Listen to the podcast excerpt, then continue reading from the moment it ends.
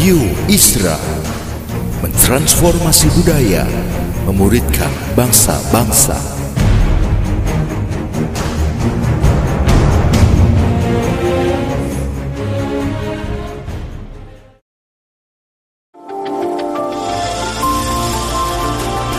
Voice of Pradaim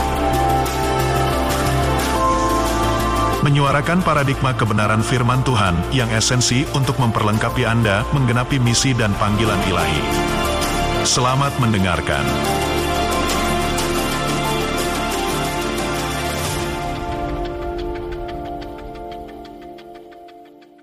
Beberapa waktu yang lalu, salah seorang rekan saya, seorang hamba Tuhan dalam lingkup PGI, bercerita bahwa seorang pemudi di gerejanya mengadu kepada yang bersangkutan. Mengadu karena pemudi ini merasa diperlakukan secara tidak adil oleh salah seorang anggota majelis atau pengurus gereja tempat di mana ia beribadah. Duduk perkaranya seperti demikian.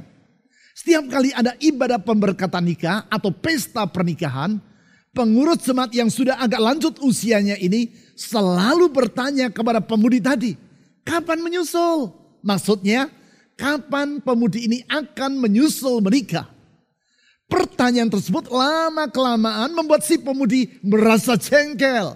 Sebab memang ia belum memiliki calon pasangan hidup yang sesuai dengan yang ia dambakan.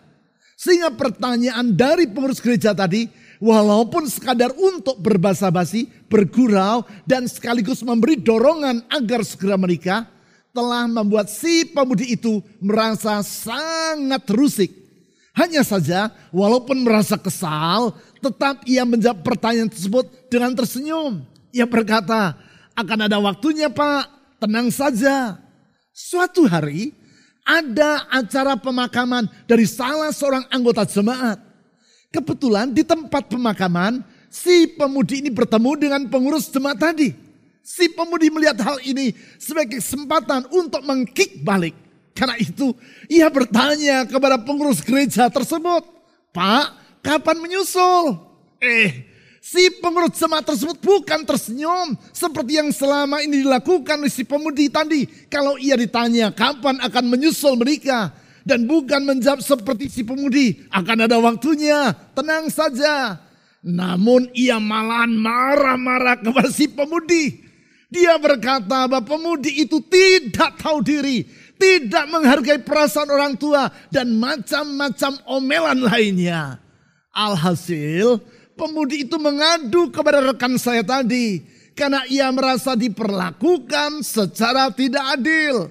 Yaitu si pengurus gereja itu tidak segan untuk bertanya kepada si pemudi kapan menyusul. Dan giliran ia yang ditanya dengan pertanyaan yang sama yang bersangkutan malah marah-marah. Memang bagi sebagian orang kematian dipandang sebagai hal yang tabu. Sehingga kata mati kalau boleh jangan pernah diucapkan. Dipandang tabu. Karena selain menimbulkan rasa duka, kematian juga menyadarkan manusia akan ketidakberdayaan dirinya. Rasa duka karena kematian memisahkan kita dengan orang yang kita kasihi. Menyadarkan akan ketidakberdayaan manusia karena sehebat apa pun yang bersangkutan, ternyata tidak ada orang yang mampu menolak ketika kematian datang menjemput dirinya. Pantas saja si majelis gereja itu marah-marah kepada pemudi tadi.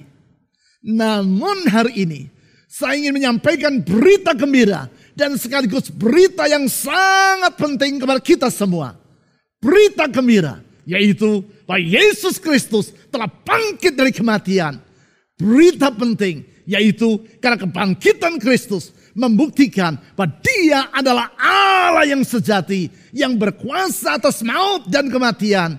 Karena dia adalah Allah yang sejati sehingga semua janjinya termasuk janji keselamatan dapatlah diandalkan.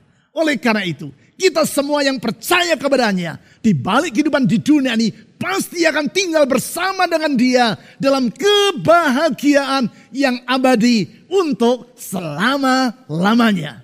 Kebangkitan Yesus dari kematian ini ia buktikan antara lain dengan menampakkan dirinya secara berulang-ulang kepada para muridnya yaitu pada hari kebangkitannya dari kematian, dan pada hari-hari berikutnya, yaitu selama 40 hari sebelum ia naik ke surga. Pada hari kebangkitannya, yaitu pada hari pertama dari pekan itu, itulah hari Minggu, yaitu hari ketiga sesudah kematiannya. Hari Minggu, sebuah kata dalam bahasa Melayu yang berasal dari kata Portugis, yaitu Domingo, yang artinya adalah hari Tuhan hari di mana Tuhan bangkit dari kematian. Di pagi hari, yaitu pada hari kebangkitannya itu, pertama-tama Yesus menampakkan dirinya kepada Maria Magdalena, salah seorang murid perempuannya. Penampakan itu terjadi di pintu goa tempat Yesus dikuburkan. Segera sesudah itu, Yesus menampakkan diri kepada para murid perempuannya yang lain yang saat itu sedang berlari guna menjumpai para murid Yesus yang lain. Para murid perempuan ini bermaksud untuk meneruskan kabar dari malaikat yang menjumpai mereka dalam kubur Yesus. Yaitu bahwa Yesus telah bangkit dari kematian. Kemudian di senja hari Yesus menampakkan dirinya kepada dua orang muridnya yang sedang dalam perjalanan ke Emmaus. Selanjutnya di malam hari ia menampakkan dirinya yang keempat kalinya pada hari itu. Kali ini kepada para rasulnya dan para murid yang lain yang sedang berkumpul dalam sebuah rumah di Yerusalem. Rumah yang pintu-pintunya dalam keadaan terkunci karena mereka takut kepada orang-orang Yahudi. Sebagaimana yang telah saya utarakan di minggu-minggu yang lewat. Di sepanjang bulan ini kita akan mengikuti langkah-langkah perjalanan Yesus menjelang penyalipannya dan segera sesudah kebangkitannya. Dengan mengikuti langkah-langkahnya atau in his step itu, kita akan semakin mengenal siapakah Yesus yang sesungguhnya. Pengenalan yang akan memampukan kita untuk menghadapi hari esok bukan dengan keputusasaan, bukan dengan kebimbangan, bukan dengan kekecewaan, namun dengan penuh pengharapan dan iman. Sehingga sebaliknya hidup dalam sikap apatis, kita akan bangkit atau rise, yaitu untuk menjangkau hari esok seperti yang Tuhan janjikan. Dalam rangka itu, maka di hari Minggu Paskah ini, saya mengajak saudara untuk melihat penampakan diri Yesus atau perjumpaannya dengan para murid perempuannya yang sedang dalam perjalanan meninggalkan gua tempat Yesus dikuburkan seperti yang telah saya sebutkan tadi. Mereka meninggalkan tempat itu guna menemui para murid Yesus lainnya. Perjalanan yang mereka tempuh dengan berlari. Untuk melihat peristiwa itu, mari kita membaca Matius pasal 28 ayat 8 sampai 10. Matius pasal 28 ayat 8 sampai 10. Mereka maksudnya para murid perempuan tadi segera pergi dari kubur itu dengan takut dan dengan sukacita yang besar dan berlari cepat-cepat untuk memberitahukannya, memberitahukan kabar tentang kebangkitan Yesus yang mereka dengar dari malaikat yang menjumpai mereka di kubur Yesus kepada murid-murid Yesus. Ayat 9. Tiba-tiba Yesus berjumpa dengan mereka dan berkata, "Salam bagimu." Mereka mendekatinya dan memeluk kakinya serta menyembahnya. Ayat 10. Maka kata Yesus kepada mereka, Mari kita baca ayat ini bersama-sama. Satu, dua, tiga. Jangan takut. Pergi dan katakanlah kepada saudara-saudaraku, maksudnya para murid-murid Yesus, supaya mereka pergi ke Galilea. Dan di sanalah mereka akan melihat aku. Sebagaimana yang telah saya utarakan tadi. Sebelum menjumpai para murid perempuannya ini, Yesus terlebih dulu menampakkan diri kepada Maria Magdalena yang sedang menangis di dekat kubur Yesus. Peristiwa tersebut dicatat dalam Yohanes pasal 20 ayat 11 sampai 18. Sesudah menampakkan dirinya kepada Maria Magdalena, berikutnya Yesus menampakkan diri kepada para murid perempuannya yang lain. Sementara mereka berlari ke dalam kota Yerusalem. Melalui penampakannya tersebut, Yesus membuktikan Bahwa benar seperti yang dikatakan oleh malaikat kepada para murid perempuan tadi. Yaitu Yesus telah bangkit dari kematian. Kebangkitannya yang melahirkan kita kepada kehidupan yang diistilahkan dalam 1 Petrus pasal 1 ayat 3 sebagai hidup yang penuh pengharapan. Itulah kehidupan yang di dalam Matius pasal 28 ayat 10 diutarakan oleh Yesus kepada para murid perempuannya tadi dengan kalimat jangan takut. Artinya sebaliknya hidup dalam ketakutan. Yesus mengedaki agar para muridnya itu hidup dengan penuh pengharapan dan damai sejahtera. Saya yakin pesan yang sama hendak Tuhan sampaikan kepada kita pada hari ini. Pesan yang sangat penting dan yang sangat kita perlukan di tengah masa yang sukar seperti yang sedang kita alami pada hari-hari ini. Yaitu jangan takut. Mengapa kita dapat hidup tanpa merasa takut? Dengan menelaah peristiwa kebangkitan Kristus sebagaimana yang terlihat melalui penampakan dirinya kepada para murid perempuannya tadi, kita melihat ada tiga alasan untuk hidup tanpa merasa takut. Ketiga alasan tersebut adalah yang pertama, karena kasihnya sangat besar. Saya ulangi, kita tidak perlu merasa takut karena melalui kebangkitannya, Yesus menunjukkan bahwa kasihnya sangat besar. Di dalam kasihnya yang sangat besar itu, dengan sengaja Yesus memilih untuk terlebih dulu menampakkan dirinya kepada para murid perempuannya dan bukan kepada para rasulnya. Bahkan bukan kepada para rasul utamanya, yaitu Petrus dan Yohanes yang datang ke tempat Yesus dikuburkan seperti yang dicatat dalam Yohanes pasal 20 ayat 3 sampai 10. Yesus melakukan hal itu guna mengungkapkan kasih dan perhatiannya kepada orang-orang yang tidak dihargai oleh masyarakat. Perlu dipahami, pada masa itu di dalam budaya Yahudi, kaum perempuan dianggap sebagai masyarakat kelas 2. Mereka tidak memiliki hak yang setara dengan para laki-laki. Bahkan sampai sekarang pun, para rabi atau guru agama Yahudi ortodoks masih mewajibkan agar para laki-laki Yahudi berdoa di setiap pagi dengan berkata, Terpujilah engkau Tuhan Allah kami, penguasa alam semesta yang tidak menciptakan aku sebagai seorang perempuan. Suatu doa yang meremehkan derajat sosial kaum perempuan. Dapat dibayangkan kalau di zaman ini saja perempuan masih diremehkan seperti itu apalagi 2000 tahun yang lampau. Di sini kita melihat betapa revolusionernya tindakan Yesus di hari kebangkitannya. Ia memilih untuk menampakkan dirinya kepada para murid perempuannya terlebih dulu. Dengan cara demikian, Yesus menegaskan bahwa kehadirannya di dunia merupakan wujud dari kasih Allah kepada manusia yang tidak berdaya. Termasuk manusia yang tidak berdaya untuk menyelamatkan dirinya sendiri dari dosa dan hukuman dosa. Melalui kematian dan kebangkitannya, Yesus membentangkan harapan yang baru bagi mereka. Sehingga setiap orang yang percaya kepadanya dapat menyongsong masa depan dengan penuh pengharapan. Bukankah kasih Tuhan ini sangat kita perlukan dalam kehidupan kita? Khususnya pada hari-hari seperti yang sedang kita lewati di masa sekarang. Sudah terbukti bahwa virus yang sedemikian kecilnya sehingga tidak nampak oleh mata itu telah mampu melumpuhkan seluruh dunia.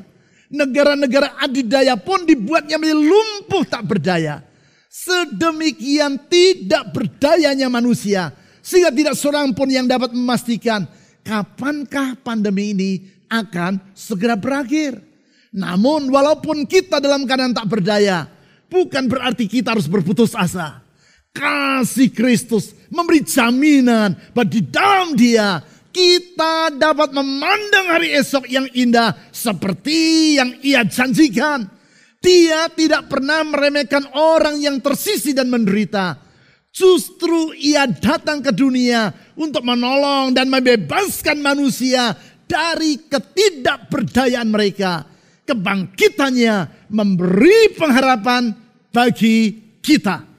Selanjutnya, Yang kedua, kita tidak perlu merasa takut karena melalui kebangkitannya Yesus menunjukkan bahwa kuasanya tidak terbatas. Saya ulangi, kita tidak perlu merasa takut karena melalui kebangkitannya Yesus menunjukkan bahwa kuasanya tidak terbatas. Memang seperti yang ditulis di ayat 8. Saat itu para murid perempuan itu meninggalkan kubur Yesus dengan takut dan dengan sukacita yang besar. Patut diduga. Mereka merasa takut karena baru saja bertemu dengan seorang malaikat yang di ayat 3 disebut wajahnya bagaikan kilat dan pakaiannya putih bagaikan salju. Selain itu hati mereka penuh dengan sukacita yang besar.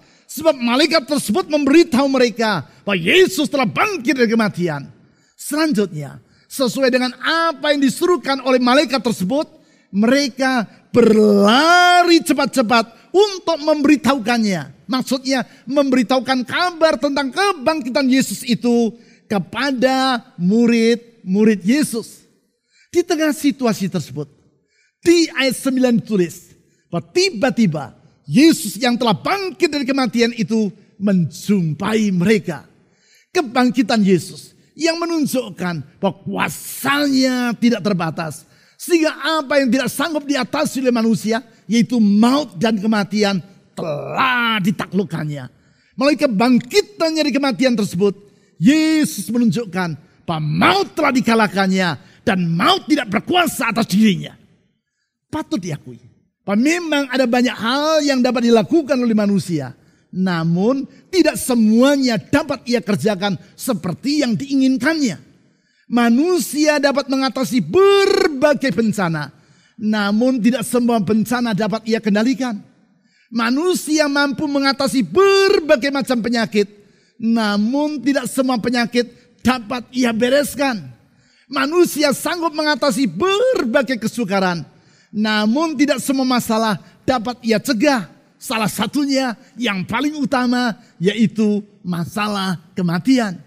Ingat, bila kematian datang menjemput, ia tidak akan minta permisi terlebih dulu dengan berkata, Bapak Ibu, kalau boleh dan bila Bapak atau Ibu tidak berkeberatan, saya akan datang pada hari dan jam itu untuk menjemput. Tetapi kalau bapak atau ibu tidak bersedia, ya tidak apa-apa. Lain kali saja saya datang kembali. Tidak. Kematian tidak akan minta permisi seperti itu. Kalau saatnya tiba, maka ia akan datang dengan begitu saja. Tidak peduli kita siap atau tidak. Kalau kematian telah datang menjemput, maka kita tidak akan sanggup menolaknya. Dia kebal terhadap suap. Dia tidak takut kepada kedudukan kita dan dia tidak silau kepada kekayaan kita. Singkat kata, kalau kematian sudah datang menjemput, maka tak seorang pun manusia yang mampu menolaknya. Namun, Yesus sanggup mengerjakan apa yang tidak mampu dilakukan manusia. Melalui kebangkitannya, ia menaklukkan kematian dan maut.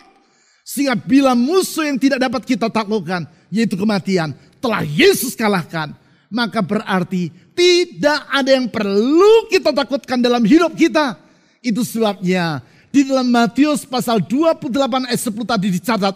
Yesus berkata kepada para muridnya, jangan takut, jangan takut. Karena bila kuasa Yesus tidak terbatas, maka berarti tidak ada masalah yang tidak dapat ia atasi.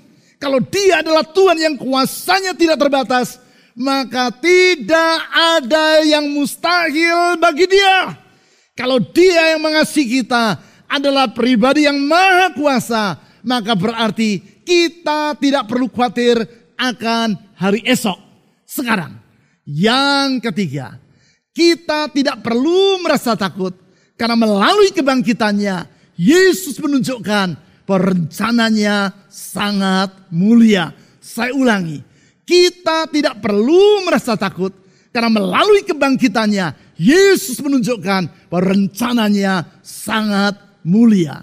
Dalam rencana yang mulia itu ia mengutus para murid perempuannya agar menyampaikan berita tentang kebangkitannya kepada para muridnya yang lain.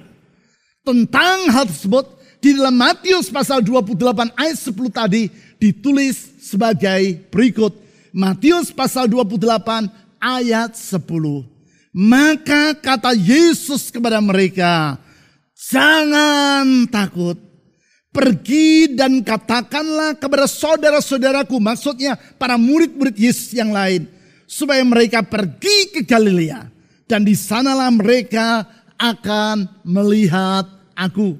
Di sini kita melihat bahwa Yesus memberi tugas kepada para murid perempuannya ini, yaitu agar mereka menyampaikan berita tentang kebangkitannya kepada para murid yang lain, disertai pesan agar mereka pergi ke Galilea Sebab di sana mereka akan bertemu dengan Yesus.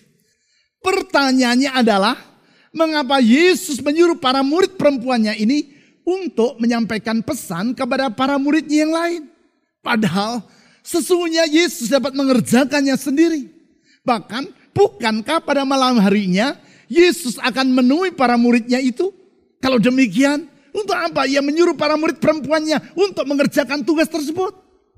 tidaklah berkelebihan. Kalau kita simpulkan bahwa Yesus menugaskan para murid perempuannya untuk menyampaikan berita kebangkitannya adalah dengan tujuan untuk menegaskan bahwa sebagaimana ia bersedia memakai para rasulnya menjadi pembawa berita baik atau Injil, yaitu berita tentang kebangkitannya, demikianlah Yesus juga bersedia memberi tugas yang sama kepada para murid perempuannya. Dengan cara itu, ia mengutarakan kepada para murid perempuannya bahwa mereka memiliki peran yang sangat penting dalam kerajaan Allah. Mereka bukan sekadar berfungsi sebagai penonton yang tidak berbuat apa-apa. Bukan. Tuhan memiliki rencana yang mulia atas hidup mereka. Oleh karena itu, mereka tidak perlu takut atau merasa rendah diri. Mereka berharga di mata Tuhan. Kesadaran seperti itulah yang ditanamkan oleh Catherine Booth, istri dari William Booth, pendiri lembaga pelayanan bala keselamatan kepada anak-anaknya. Sebagaimana yang sore ketahui, bala keselamatan adalah sebuah lembaga pelayanan Kristen yang didirikan oleh William Booth di Inggris 150 tahun yang lampau. Sebuah lembaga pelayanan yang telah membuat kontribusi yang sangat positif di seluruh dunia. Catherine dan William Booth dianugerahi Tuhan sembilan orang anak. Setiap malam sebelum anak-anak itu tidur, Catherine selalu mengajak anak-anaknya berlutut di samping tempat tidur dan berdoa. Sudah itu ia berkata kepada mereka, anak-anak, kalian ada di dunia karena Allah mengutus dirimu. Lihat, dunia sedang menantikan dirimu. Artinya, Sejak anak-anak itu masih bocah, Catherine Booth telah menanamkan kesadaran dalam diri mereka bahwa Allah memiliki rencana yang mulia bagi hidup mereka. Kesadaran bahwa keberadaan mereka di dunia tidaklah terjadi secara kebetulan. Namun karena Tuhan memiliki tujuan dan rencana dalam kehidupan mereka. Tidaklah mengherankan apabila di kemudian hari ketika sudah beranjak dewasa anak-anak dari William dan Catherine Booth menjadi orang-orang yang membawa dampak positif terhadap kehidupan masyarakat. Di antaranya yaitu apa yang dilakukan oleh Evangeline Booth, putri mereka. Ketika masih berusia 17 tahun, Evangeline Booth berhasil mendesak parlemen Inggris untuk mengubah peraturan perburuan sehingga anak-anak di bawah umur tidak boleh dipekerjakan sebagai buruh yang diperas tenaganya dengan upah yang sangat rendah. Demikian pula kesadaran akan rencana Allah yang mulia ini akan menggugah iman kita.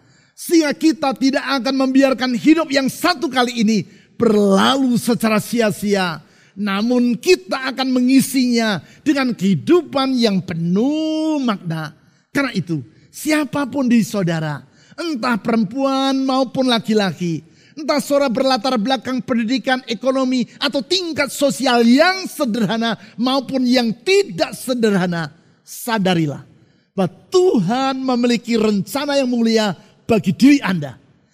Kehadiran saudara di dunia ini bukanlah terjadi secara kebetulan, namun karena Tuhan memiliki rencana yang hendak ia genapi melalui dan dalam hidupmu. Kesadaran tersebut akan membuat saudara mampu menghadapi masa depan tanpa rasa takut. Semua ini menjelaskan tentang pentingnya pengorbanan Yesus sampai mati di kayu salib dan kebangkitannya dari kematian. Tanpa pengorbanannya, kita semua akan berada dalam keadaan masih tertawan dalam dosa-dosa kita dan semua kita akan hidup di bawah hukuman dosa. Tanpa kebangkitannya, maka kematian Yesus hanyalah kematian seorang manusia biasa. Manusia biasa yang mengajarkan kebaikan, namun yang tidak akan mampu membebaskan kita dari maut, yaitu perpisahan dengan Allah yang bersifat untuk selama-lamanya. Kebangkitan Yesus dari kematian membuktikan bahwa dia adalah Allah yang penuh dengan kasih, kuasa, dan rencana yang indah bagi kita umatnya. Kebangkitan dari kematian bukanlah sekadar suatu mitos atau dongeng yang tidak dapat dipertanggungjawabkan kebenarannya. Yang benar kebangkitan Yesus dari kematian merupakan suatu peristiwa sejarah yang tak terbantahkan. Hal tersebut antara lain dapat dilihat dalam buku yang berjudul Who Moved the Stone atau Siapa yang telah memindahkan batu penutup kubur. Penulis buku ini Frank Morrison adalah seorang wartawan dan juga seorang novelis di Inggris yang lahir di akhir abad ke-19. Oleh dorongan rasa tidak percaya bahwa Yesus benar-benar bangkit dari kematian, yang bersangkutan bermaksud menulis sebuah artikel dengan tujuan yaitu untuk membuktikan bahwa kisah kebangkitan Yesus hanyalah sekadar suatu mitos atau dongeng isapan jempol belaka.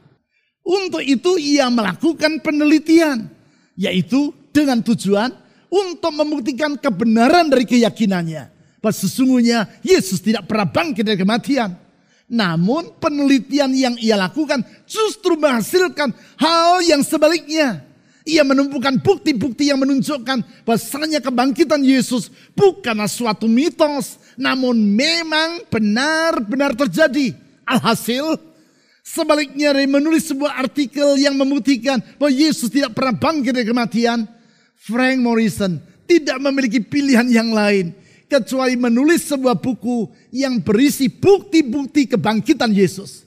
Buku Who Moved the Stone.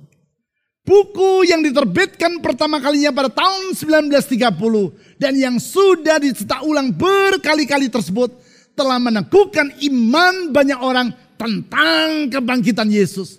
Bukan itu saja, Buku tersebut juga telah membuat banyak orang mengambil keputusan untuk menjadi pengikut Kristus. Memang kebangkitan Kristus merupakan peristiwa sejarah yang tak terbantahkan dan yang telah perubahan dalam kehidupan banyak orang.